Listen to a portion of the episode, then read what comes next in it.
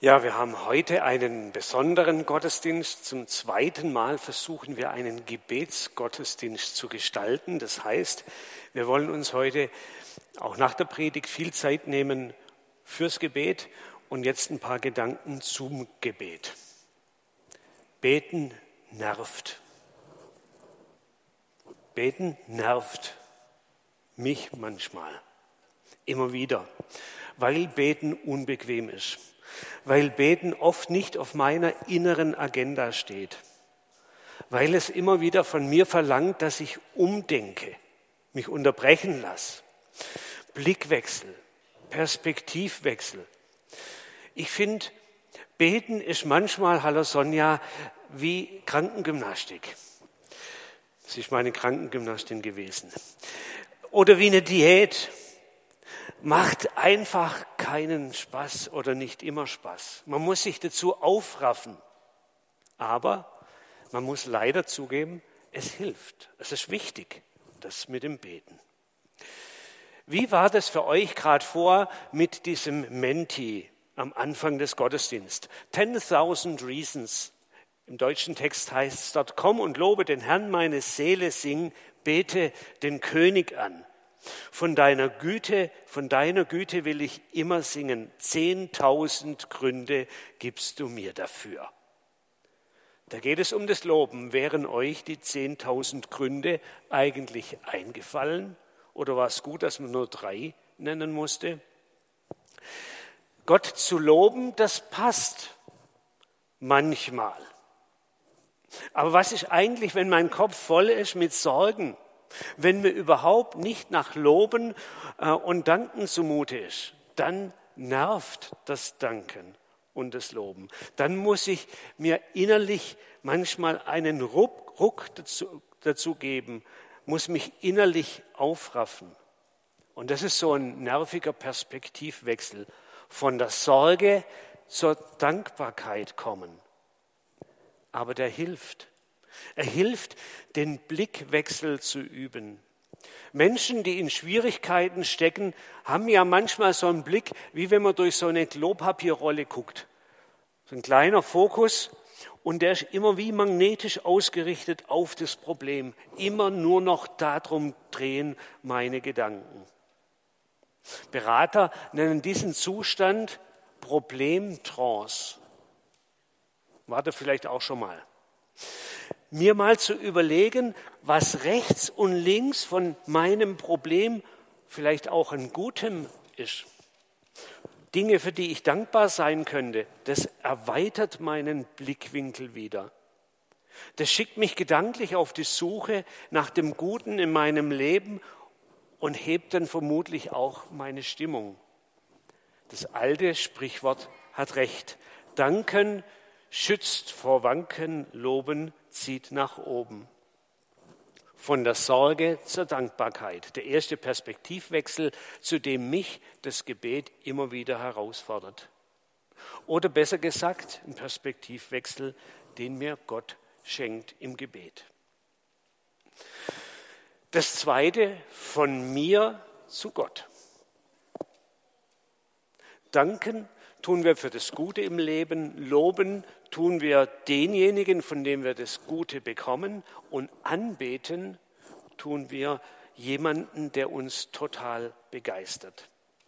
Danken, loben, anbeten. Das ist wie so eine Treppe, die man innerlich hochgeht, eine innere Reise. Meine Aufmerksamkeit wandert weg von meiner Welt, meinen Erfahrungen hin zu dem verborgenen, geheimnisvollen, großen, unfassbaren liebenden Gott, dem ich mich verdanke.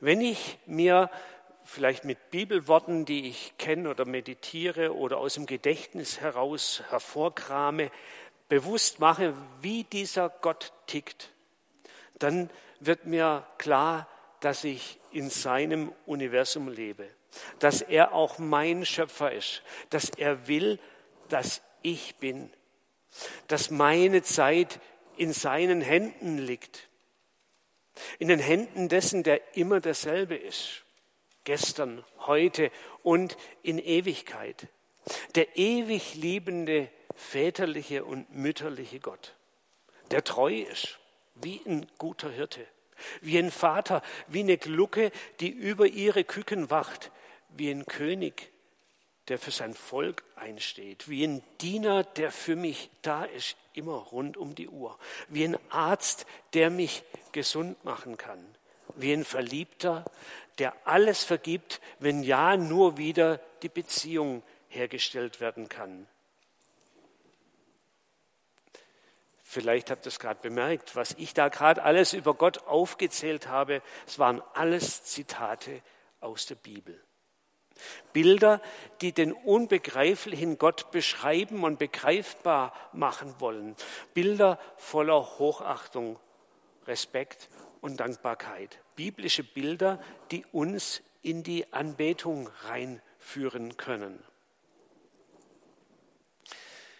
Der Zweck von Anbetung ist nicht, dass ich mich wohlfühle, so irgendwie high im Herrn werde sondern dass Gott die Aufmerksamkeit bekommt, die Anerkennung und die Ehre, die er verdient hat, die ihm gebührt.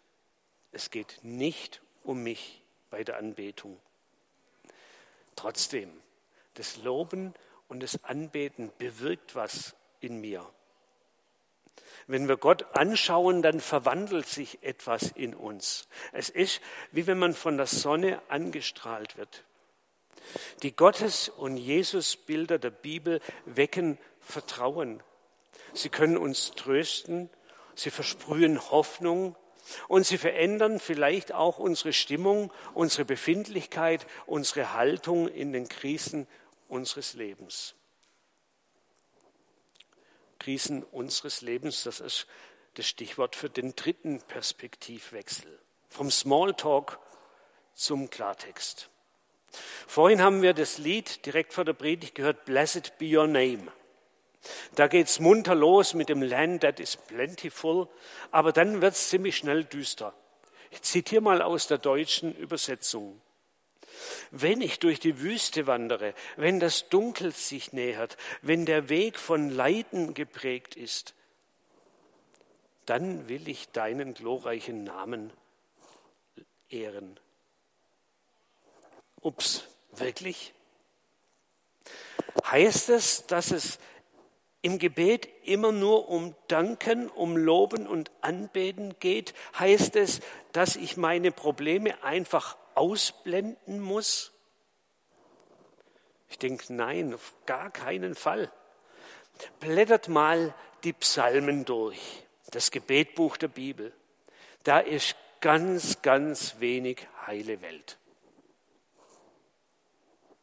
Da gibt es aber ganz viel Krankheit, Todesangst, Streit, Feinde, Sorge, Zweifel, Ärger.